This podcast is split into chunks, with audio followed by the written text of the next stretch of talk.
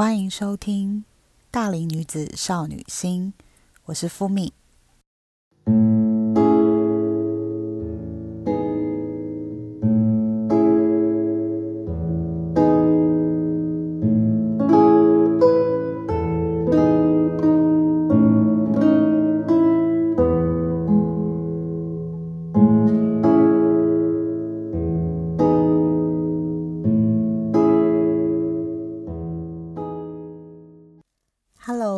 好，我是福米。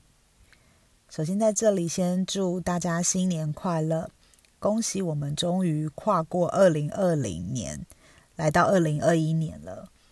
那也在这里就是跟大家说一声抱歉，就是还蛮长一段时间没有更新我的频道了。那因为在二零二零的年末十二月份的时候，其实我。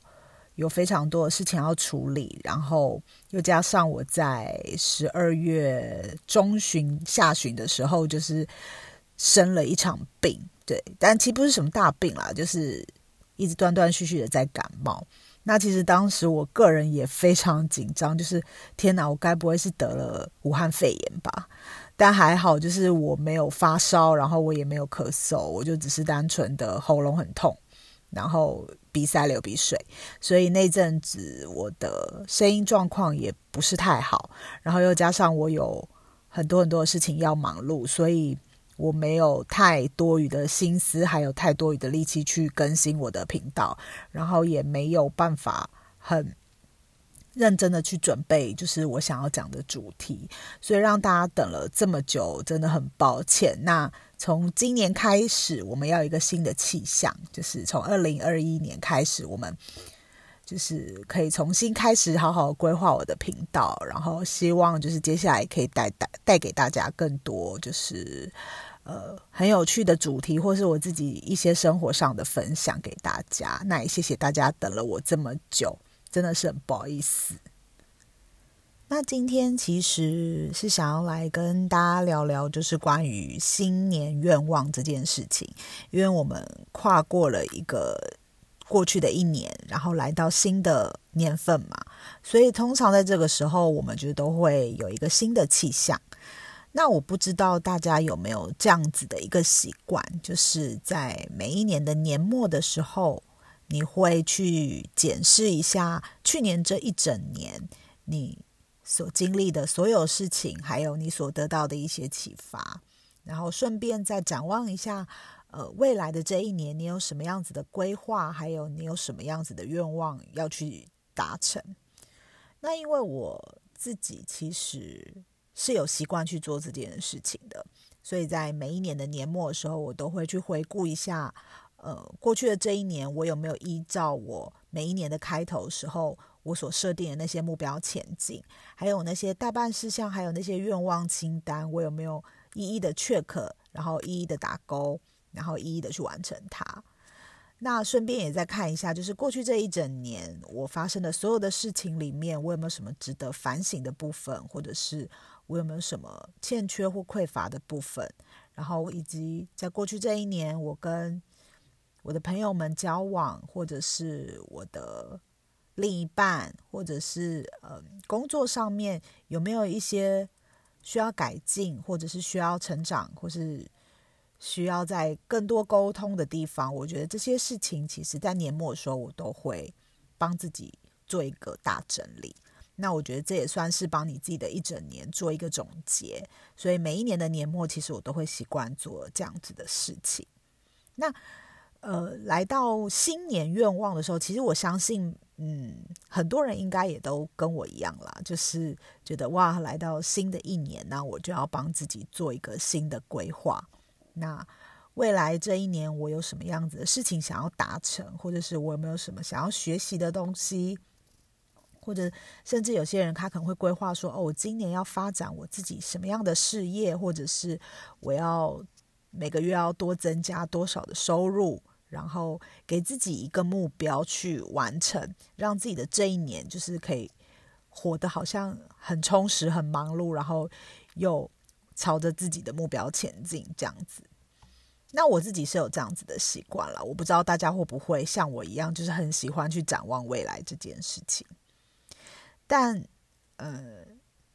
这两年其实我还蛮感受深刻的，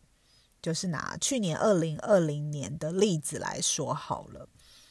二零二零其实大家都知道，就是一个不太顺遂的一年嘛。除了发生全球的疫情之外，然后呃，它之后后续所造成的影响其实也蛮大的。像我觉得我自己其实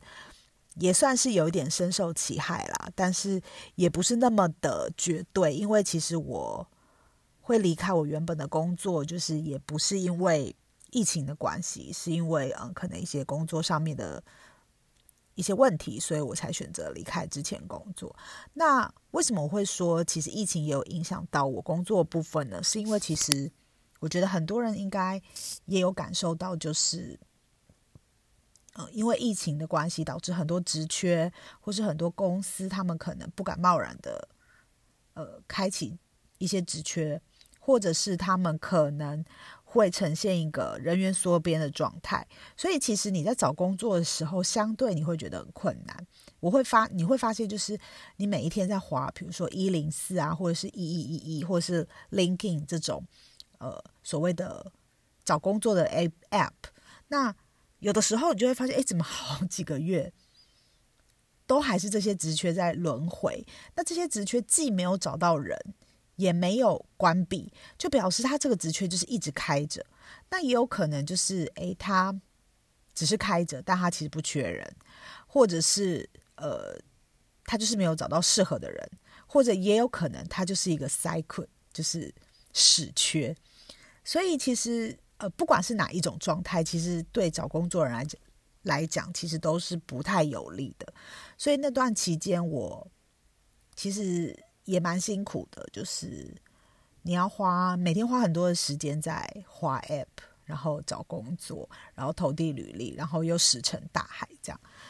那其实这样子的情况其实持续了蛮长一段时间啦。因为我前几集的时候其实也有讲过说，呃，我其实待业了大概有半年的时间。那我后来是就毅然决然决定说算了，那我就十二月的时候去考。日文检定，那这半年我就当做给自己放假，然后顺便好好的念书，这样。那所以，呃，我在年末考完试以后，我在回顾这一年的时候，其实我还蛮感慨的，就是，嗯，其实今年，呃，应该说去年了，二零二零年，嗯，你会看到很多现实面的东西。那我觉得不只是。疫情造成所造成的工作上面不好找，以及你在工作上面所欠缺的部分，你会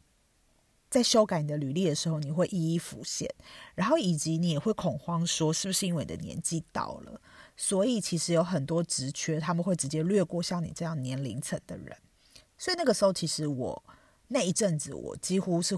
比较属于焦躁，然后比较焦虑的，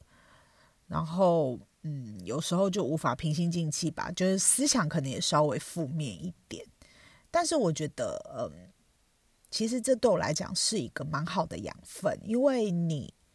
没有遭遇过挫折，你不会知道就是怎么样站起来。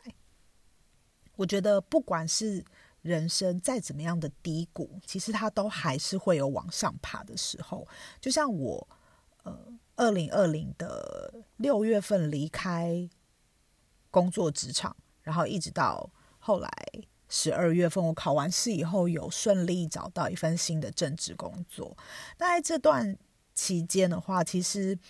呃，如果你没有帮自己找一个目标或是一个动力的话，其实你是很容易会迷失方向的。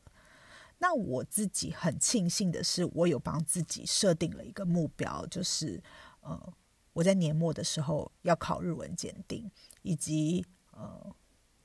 我要用这段时间好好的调养我的身体，然后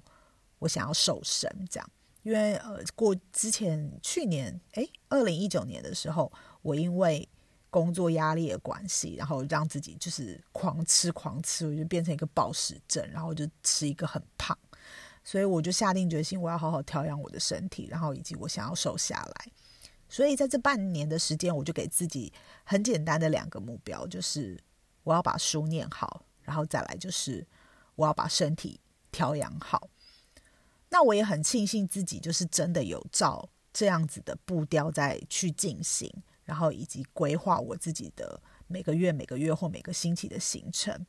然后以及虽然说我没有在工作，但其实我还是有断断续续的在打工。那呃，所以我的基本开销这个部分其实是不太需要担心的。那当然，一些多余的花费就等于是我花我自己的老本。那其实我觉得这样看下来，呃，当我十二月在回顾这一整年的时候，我反而觉得，嗯，这一年对我来讲很像是一个休息年，或是我的人生的一个段落。我觉得它算是对我来讲是告别了过去。那些年的自己，然后在计划未来的自己的这一段中间的一个转变期，我自己是这么定义我过去这一年。所以其实我也还蛮推荐大家在每一年的年初的时候，就是可以帮自己接下来的这一年设定一个计划，或者是设定一份目标。那其实我觉得这都有助于你在新的一年。实行某一些事情的时候，会有一些动力。比如说，呃，今年的话，我想要我帮自己设定的目标是，我想要改掉自己的某一些习惯，然后以及呃，因为去年我在工作上面都蛮跌跌撞撞，比较不顺遂，所以我希望我今年能够努力的让自己就是在新的工作上面可以有一个比较好的表现，或是比较好的成就。那当然，这些事情其实我们看起来可能会觉得写的很空泛。那其实你可以根据你所设定这些大的目标，再往下去设定一些细项，比如说具体你要怎么做。就像我，嗯，今年帮自己设下的一个其中一个目标是，我想要成为一个不讨好别人的人。那其实。呃，这个部分其实我之后会再拉一题出来，特别跟大家讨论。因为我自己本身其实是一个比较容易讨好别人的人，就是我比较不喜欢气氛尴尬，或者是我比较不喜欢空气凝结，所以我很容易为了让别人开心，所以去讨好某些事情，然后常常搞得我自己很累。那其实，在新的一年，我帮自己的规划不是什么我要赚多少钱，我要买一个什么样的包包，或是我今年要怎么样赚多少钱，然后我的工作要升迁到什么地步，或者是我跟我的呃男朋友要进入人生下一步，这些其实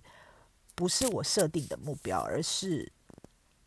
我把这个目标回归到我自己身上，因为我在过去的一年其实看到了很多我自己身上以前没有发现过的缺点。那当然，我不是只看见缺点啦，我也有发现我自己的优点。但是你在过去这一年，其实你会，我会认真检视我自己，呃，有哪些部分欠缺了，或者是我有哪些地方不足。那我希望在今年的时候，我可以针对这些不足的地方去。做一些改变，所以我自己帮自己设定的一个愿望，就是今年我不要再继续成为一个讨好别人的人。那其实当然这件事情没有那么简单，因为你要改变你一直累积下来基本的性格，其实是一件非常非常困难的事情。但我还是希望在今年我能够一步一步循序渐进的改掉这个习惯。那我就是首先我。帮自己设定的第一个条件就是我要学会说不，在我不想要的时候，我就要说不。我不要呃，因为看到别人失望的表情，或是呃被别人撸一撸，我可能就又会答应说好。就是今年我要学习说不，那这是我的第一个行动。那这些都只是举例，就是我希望大家可以在呃。规划自己新的一年的时候，也可以把自己个性上面一些你觉得你想要改变的部分，其实把它列出来。那当然，这些不只是呃一些物质上面，或者是比如说我今年要交到男朋友，或者是我今年要带家人去哪里玩。那当然，我觉得这些东西都是属于嗯。比较情感方面的，或者是比较人际交际关系，或者是比较物质方面的东西。那我希望大家在新的一年是可以更往内看，看向你自己内心深处到底还有什么部分是你还没有完整的。比如说，呃，我有个朋友，他就是，嗯，没有办法割舍掉他自己对家里的一些。问题，比如说他的爸妈可能有比较严重的控制的问题，或者是会情绪勒索他。那他也因为他有对家庭的责任，所以他一直没有办法去对自己的家人说不，或者是他一直没有办法去对自己的家人做一些抵抗。所以他其实一直呈现一个很不开心的状态，他很压抑他自己。那所以我也有推荐他说，那不如你在今年帮自己设定一个目标，从小的事情去做一些改变。你不用一开始就直接设定一个超大的目标，说哦，我今年就是要反抗我的父母，搬出去，我不要住家里。那这件事情可能你需要一段比较长的家庭革命，但是你就先从细微的部分开始，比如说，呃，我今年可能要。十次里面，我可能要学习对我家人说三次不要，我不想，或者是，呃，我今年要有四呃一个月有三两天的时间不在家里睡觉，我去陪朋友家住之类的，诸如此类，这些东西其实都是非常小的事情。那这些事情你是可以循序渐进的去完成它的。所以，第一个，你的目标一定要够明确。然后第二个，你的行动那些方法不可以太难，你也不可以设定的太空泛，因为这样一个不小，比如说我每一年，我今年我每个月都要帮自己增加五千块的收入，但我根本没有写出具体的方法，我要怎么去实行？那那个五千块，它就永远只会写在你的计划表上，然后每一年每一年的都被拿出来循环播出，但它永远都不会有打勾勾的那一天。所以我觉得，就是大家在针对自己设定新年目标的时候，其实是可以运用这样子一个方法去做规划的。那另外一点就是，到今年，比如说二零二一年的十二月的时候，你可以回顾这一整年，然后你再把你年初一月份写的那些计划表拿出来，一一的去检视自己是不是真的有照那些行为去进行，还是你这一年其实就浑浑噩噩的又浪费了，或者是其实。你虽然没有照着这些进行，但是其实你有了其他的体认，或者是你有了其他的领悟。你发现这些动作对我来讲还是太难了。我设定的目标，还有我设定这些执行行为，对我来讲还是太难了。我在明年可能要再把它调整的更简单一点。那我觉得这也是一个很好的部分，就是呃，在设定目标，或者是你在回顾你自己。一整年的时候，其实不需要给自己太大的压力，但是你还是要有一点点的 push，因为人其实都是有惰性的，就连我也是。我有的时候就是懒惰的时候，其实也会很想要不运动，然后回到家里，或者是我可能就不卸妆想睡觉，或者是不洗澡想睡觉，但你还是会有一个声音告诉你自己说不行。我不能间断这件事情。一旦我不卸妆养成习惯，我以后都不卸妆，我的皮肤会越来越差。一旦我今天不洗澡，因为很冷，那我明天也很冷的时候，我也不想洗澡。那我可能就接下来的三天很冷，我就三天都不会洗澡了。或者是我今天真的好累，我下班好累，我不想做运动。那我今天不做运动，我明天下班一样很累，一样也不会想要做运动。那你之前的那些辛苦就会白费了，所以我现在有时候都会这样子的在洗脑我自己。当我只要一有一点怠惰，或是一有一点呃觉得好像想要放松的时候，我就会告诉自己不行。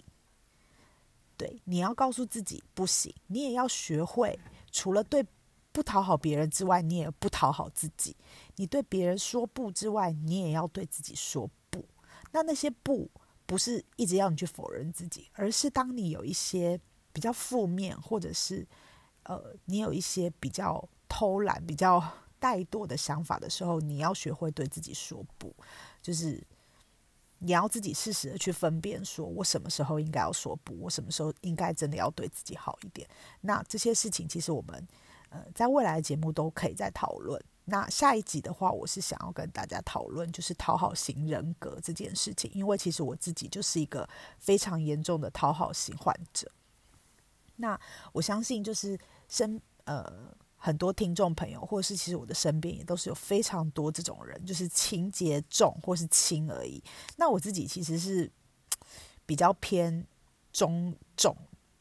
就是很容我我真的没有办法对别人说不，就是我很不喜欢看到别人失望的表情，所以我会为了让别人开心去做一些事情。那这是我自己需要检讨的部分。那在下一集的时候，我会再把这件事情拉出来做一个主题，就是跟大家分享关于讨好型的人格，他应该呃有什么辛苦的部分，然后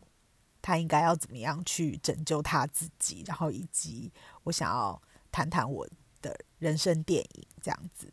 那新的一年就是还是祝大家新年快乐。那我也是希望，不管你